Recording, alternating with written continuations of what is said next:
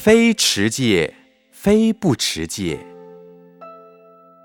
在家居士受菩萨戒之前，要具备什么条件才可以受戒？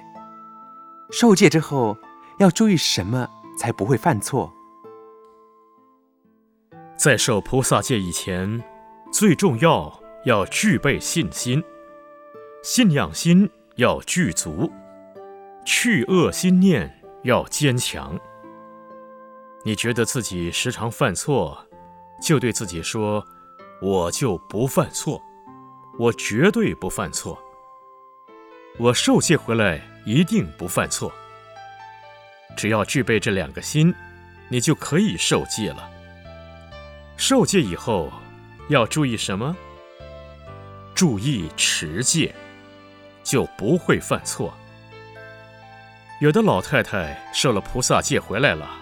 口里念佛，手持念珠，眼睛看电视，小孩子都知道阿妈这样不对，跟他扰乱，他还骂小孩子，打小孩子，把小孩子都赶跑了，他照样还是边看电视边念佛。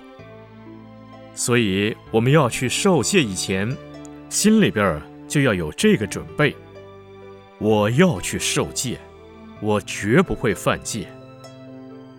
如果你真正能做到，我不受戒，我也不犯戒，那受戒不受戒也没有关系。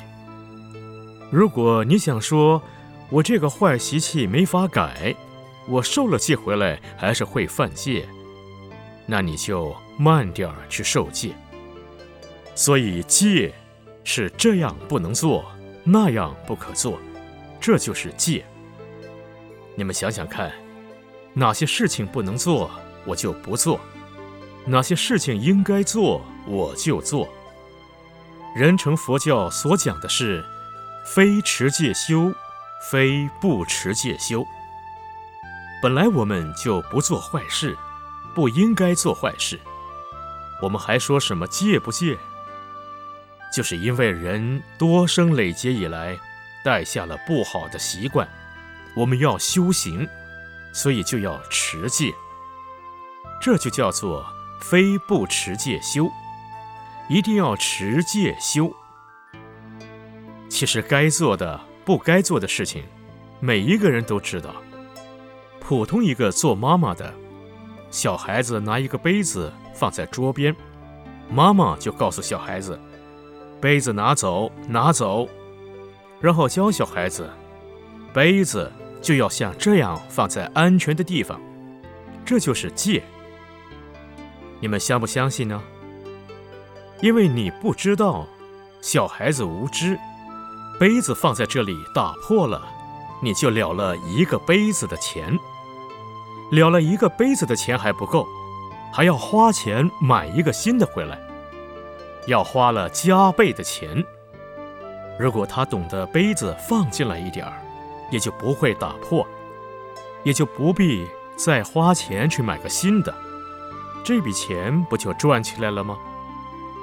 如果每一个人都知道打这个算盘的话，你就不犯戒，不受戒也没有关系。如果你今天知道发脾气不好，发脾气会得罪人，知道所谓。一念嗔心起，火烧功德林的话，比如你去交朋友，花了三年，你花了很多心血、时间交了一个朋友来了，可是，一点小事情，你得罪了这个朋友，你再花三年也交不回来了，你想这个损失大不大呢？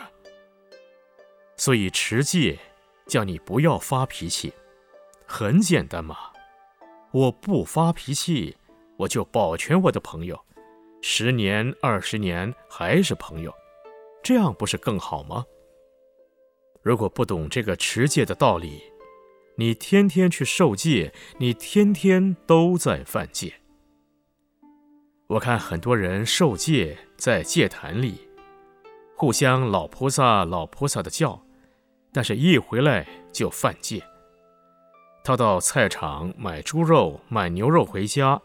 不是煮给他自己吃，是孙子要吃的，这也不对。